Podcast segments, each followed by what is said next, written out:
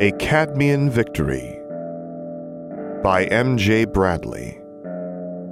Read by Sam Gabriel. Based on the works of J.K. Rowling. Chapter 2 A Chance for Glory. A soft warmth blanketed Harry's back like he was lying on a mound of pillows but he stood upright in a small, dark space. Like my cupboard, only there are fewer spiders. The inky black drew back. Hermione stood brewing something in a vast black cauldron. Her hair shifted from bushy brown to bright, sleek silver and back again in time with the beat of Harry's heart. It's very strange. She hasn't been messing with polyjuice again, has she? He reached up to rub at his glasses, but found smooth skin. Why isn't everything all blurry? Harry squinted at the cauldron and pretended Hermione's hair wasn't doing anything untoward. What's he making? She turned to face him. Her eyes had grown to almost twice their size, and beneath the huge black orbs a cruel, hooked beak protruded. Harry recoiled. Amortentia, she whispered, dipping a ladle into the cauldron. Liquid love. She strolled toward him, wand in one hand, ladle in the other. Harry tried to take a step back, but found himself rooted in place. Hermione's brows curved into a deep V, and her vast, dark eyes narrowed. It's for you, Harry, just what you need. Drink up. She proffered the ladle. A bright, silver liquid shimmered under his nose. Sparkling steam rose from it, warm against his nose, but he smelt nothing. Harry peered closer and found it full of twisting, slithering silver serpents. I don't want to drink that. She raised the ladle to his lips. It's for your own good, Harry. No, he spluttered, turning his face away. The silver snakes went squirming all down his front, and the ladle clattered to the floor. You should have drunk it, Harry! Hermione screeched. You should have drunk it! She lunged. Feathers exploded over her body, and her beak gaped towards his throat. A flash of green light seared at Harry's eyes, and he flinched upright with a gasp. The familiar white sheets and square beds of the hospital wing surrounded him. Harry pictured a small, dark circle of ink on a white page until his heart slowed and his breathing calmed. Mr. Potter, Madame Pomfrey's stern tone rang out from the far end of the ward. Her heels clicked as she strode toward him. You're awake. Good. I hope so, Harry replied. Weird Veela Hermione dream, he shuddered. That dream's going straight into the too disturbing to think about category. Madame Pomfrey gave him an odd look. You're in the school hospital wing. Term hasn't actually started, but it was so close it was decided you'd be better off here than at St. Mungo's once we knew you were stable. What happened? I remember falling asleep in the ashes of the camp at the World Cup, but that's it. You were found by one of the Bulgarian team's cheerleaders after the chaos was over. She, of course, recognized you and brought you to the nearest hospital point. The Weasley family and Miss Granger then brought you here once your condition was established to be non-severe. Are they all okay? Miss Granger and the Weasley family were all quite worried, but otherwise fine. You, however, Mr. Potter, have somehow exhausted yourself well past what ought to be possible for a child your age, and in recovery you have set a new record for your lengthiest stay in my hospital wing. I dare say it is the first time that a student has managed that before term has begun. That's good. Harry released a quiet sigh. They're all okay. Madame Pomfrey fixed him with a stern look. It's not good, Mr. Potter. Honestly, you seem to almost die at the end of every year. You'd think you might have learnt some caution by now. It's the start of the year, Harry said. I wasn't expecting anything for months. Be that as it may, Mr. Potter, you are awake. Once I have made sure you are fine, you may return to Gryffindor Tower. The nurse placed the tip of her wand against his forehead, tutting when Harry flinched. Everything seems fine. She nodded. Off with you, and don't let me see you back in this bed for the rest of the year. At least I can finally use my wand to do magic again. Harry charmed his hospital gown into the guise of a set of school robes and padded toward the great hall in borrowed slippers. I hope they saved my stuff and Hedwig. You're alive! Ron greeted him midway across the great hall. Yes, Ron, Hermione said. That's a great way to say hello to your friend who was in a coma because he used too much magic. I don't mind, Harry laughed at the outraged expression on her face and walked with them toward the Gryffindor common room. So what happened, mate? Ron prodded him on the arm. I killed someone. He felt the bile rise and swallowed it, and everything else that had churned up with it back down somewhere safe. Someone who probably deserved it, but still. I'm not actually sure, he said. It was just chaos. One moment I was running with you guys, then I got hit by something, and a few minutes ago I was waking up in the hospital wing. The healer at the World Cup said you'd forced so much magic out of yourself you should be dead, Harry. Hermione folded her arms. That means you tried to push so much magic into a spell that it took every scrap of energy you could muster, and your basic body functions almost shut down as a result. The basilisk. Whatever I did, did that, but I just remember being angry. I don't remember casting a spell like that, Harry shrugged. So what actually happens to cause all that havoc? Ron gaped. I haven't told you yet. Hermione sighed and let her arms slip back to her sides. Harry only just woke up, Ron. How could he know? Oh. Ron rubbed at his freckled nose. It was Death Eaters, mate. They attacked the site, only you can't tell anyone I said that because we heard it listening to Percy and Dad talking before work. Apparently they went after the muggles near the site and anyone nearby they didn't like. It's been chaos at the ministry, and Dad reckons something's up because Percy's boss, Mr. Crouch, has supposedly resigned. That's not what they said. Hermione frowned and gnawed at her lip. Mr. Crouch is supposed to be resigning later in the year. Something's happening that he's organized before he can retire easily. He's tendered his resignation unofficially, according to Percy. Same thing, Hermione, Ron said. Harry shook his head. It's not the same thing. It means whatever he's doing must be really important if he has to carry on after that fiasco. There are loads of rumours flying around the ministry. Bill says he heard one of the Auror captains talking about Barty Crouch's son being found dead in the campsite. A cold chill traced down Harry's spine. He was a Death Eater, Harry, Hermione said. Honestly, Ron, you never explain anything properly. Barty Crouch Jr. was supposed to have died in Azkaban ages ago. What else happened? Harry asked. At least you know he did deserve it. The small voice piped up from somewhere in the back of his mind. You killed before. The voice that sounded like Riddle returned with it. Professor Quirrell quite literally died by your hands, and you did grab him on purpose. Not much, Hermione replied. We were all so worried about you. Mrs. Weasley went around every healing point trying to find you. Yeah, Mum was beside herself. Thought you were dead. Ron rolled his eyes. I told you you weren't going to just give up and die after all the stuff you've got through lately. Some gorgeous Bulgarian girl carried you to the refuge tent in her arms about an hour or so later. It might have been worth being injured just to be in her arms. Hermione elbowed Ron in the stomach. It's not funny, Ron. That was a Veela. They're not just pretty faces, you know.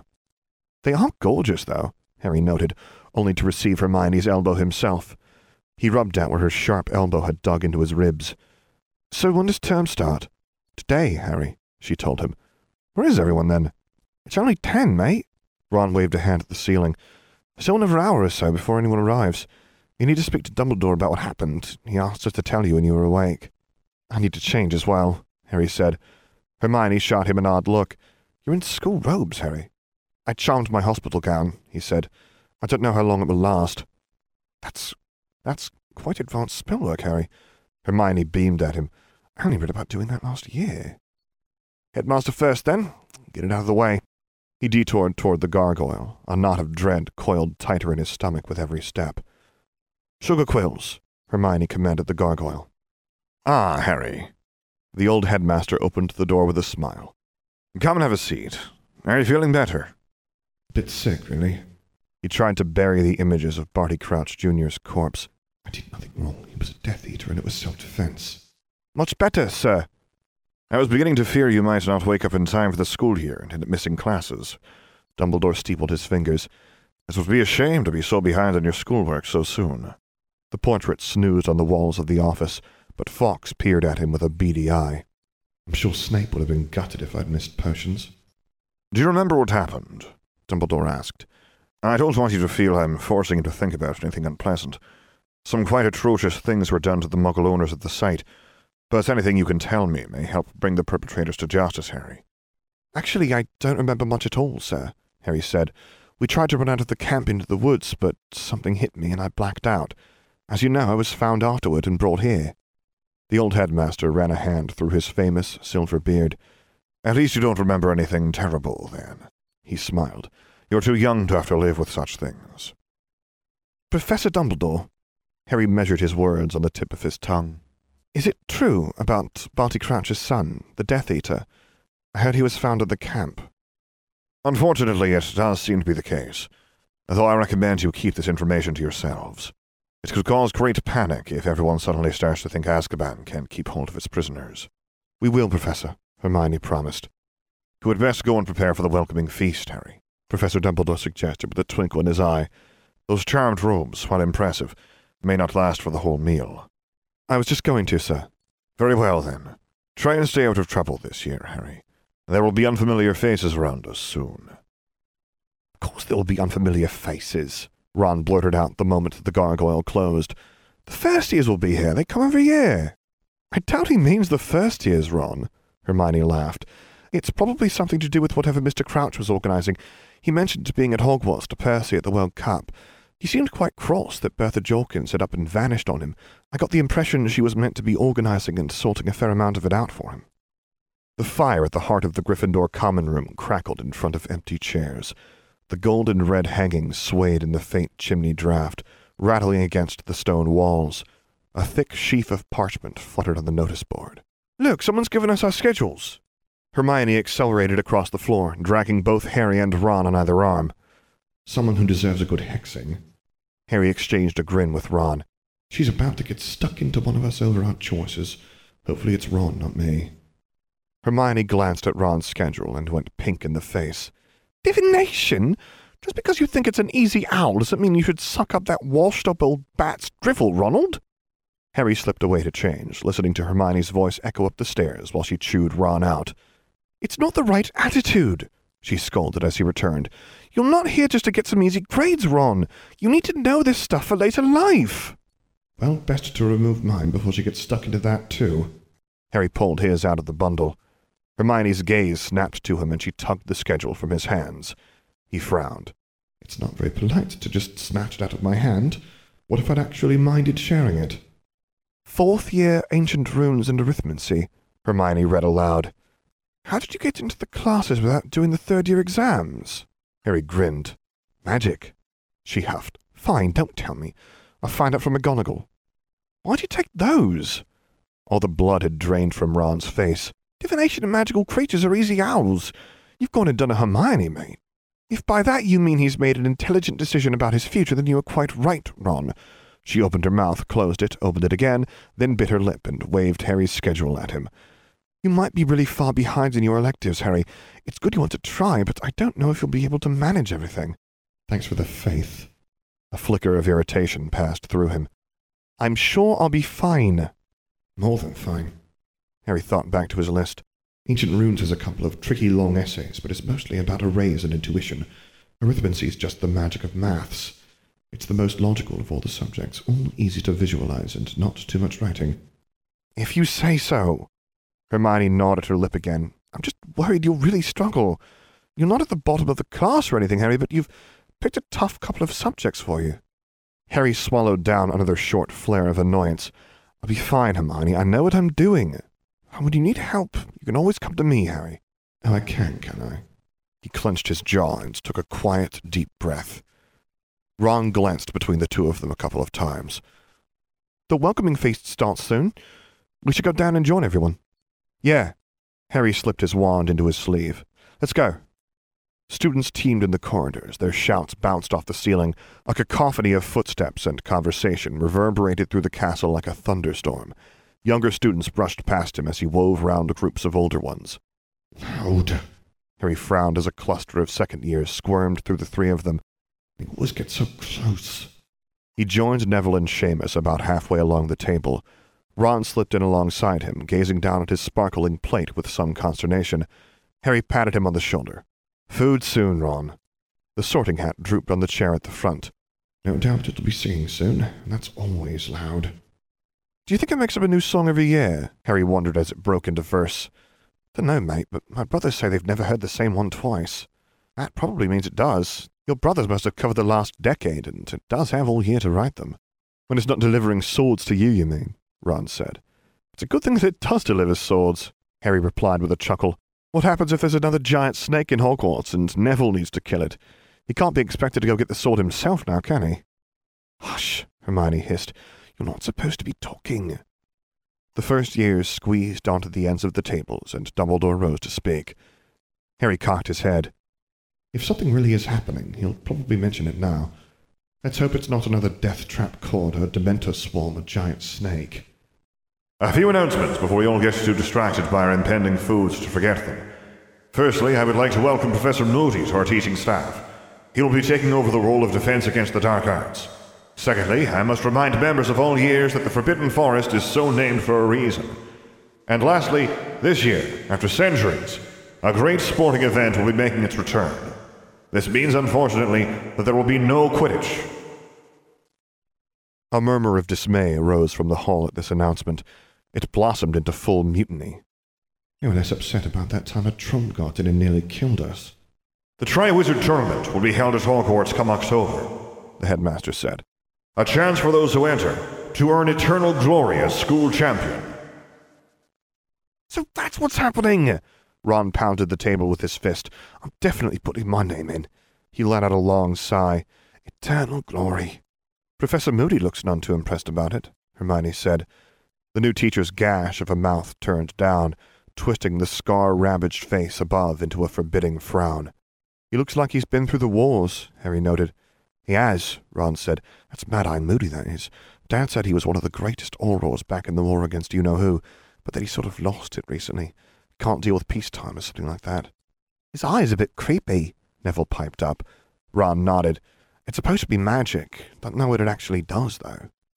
Harry helped himself to bread, avoiding Hermione's attempts to place dishes pointedly close to his plate. He scraped some butter across it and took a small bite.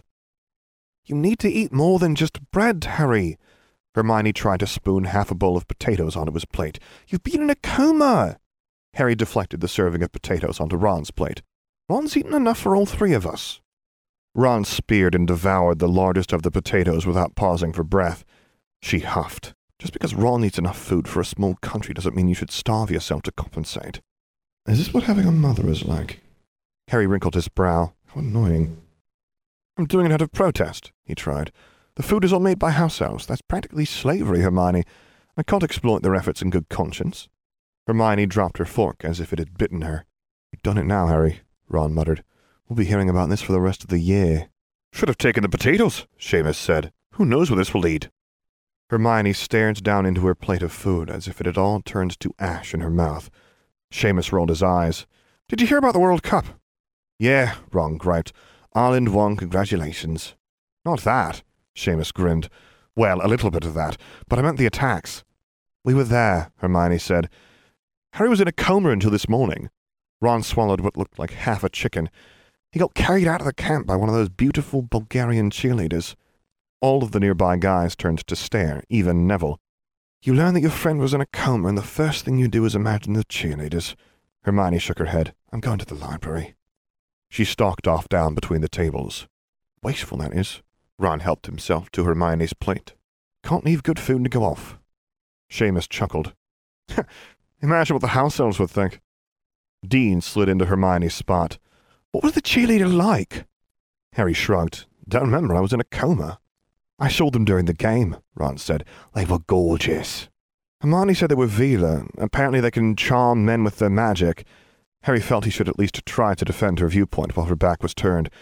So they aren't naturally attractive. Well, they are, but they can also cheat. Anyone that looks like that is going to charm me, until they grow all those feathers at least. Seamus choked on a sausage. Feathers? Ron nodded. When they got angry at the end of the match, they grew feathers, beaks, and then started throwing fireballs around. They didn't like the Bulgaria lost. Is that what started all the fires, then? Neville asked. Now, that was Death Eaters, or people dressed like them, Ron said. Dad said there was no dark mark like they used back in the war, so it might not have been real Death Eaters, just sympathizers. Ministry didn't catch anyone, though, Neville piped up. Gran was furious that they all got away with it. She spent an hour muttering to herself about how useless Fudge is. Seamus grimaced. It doesn't exactly inspire confidence. Still, the Irish won, and that's what counts. Harry forced down a few more bites and pinched his nose to drink some pumpkin juice. Let's head back to the common room, Dean suggested. I've got to unpack everything still, but I'm fairly sure I've brought the new exploding snap cards to replace the one Lavender lost. Anyone fancy a round or two? A quiet murmur of mutual consent rang round the table, and the group rose to return to Gryffindor Tower. Harry! Three familiar voices caught him halfway along the hall. Angelina, Alicia, Katie. He smiled at them each in turn. You look quite unhappy. They cancelled Quidditch, Katie fumed. This was going to be a really important year for us. We need to start to add new faces to the squad like a keeper, or the other teams will start to catch us up. Harry chuckled. At least you've got the Triwizard Tournament. Eternal Glory obviously can't compete with Quidditch, but at a pinch. Alicia and Angelina laughed, but Katie continued to fume. Aren't you going to enter? Angelina asked. I am. No, Harry said. I'm going for a nice, quiet year. No snakes, no dogs, no dementors, and hopefully no more trips to Madame Pomfrey either. Fair enough, Alicia said. Hogwarts' champion will be from the upper years anyway. We know more than you cute little fourth years. Harry dodged the attempted pat on the cheek. Where did the other two champions come from? Durmstrang and Beauxbaton. They're magical schools in Europe. Some of their students will probably come here to support their champions when we compete.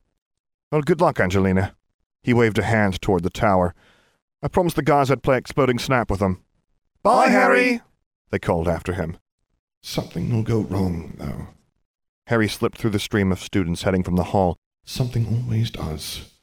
Barty Crouch Jr.'s face and the basilisk, part ash spell, part creature from the chamber, flashed through his head. I should be ready.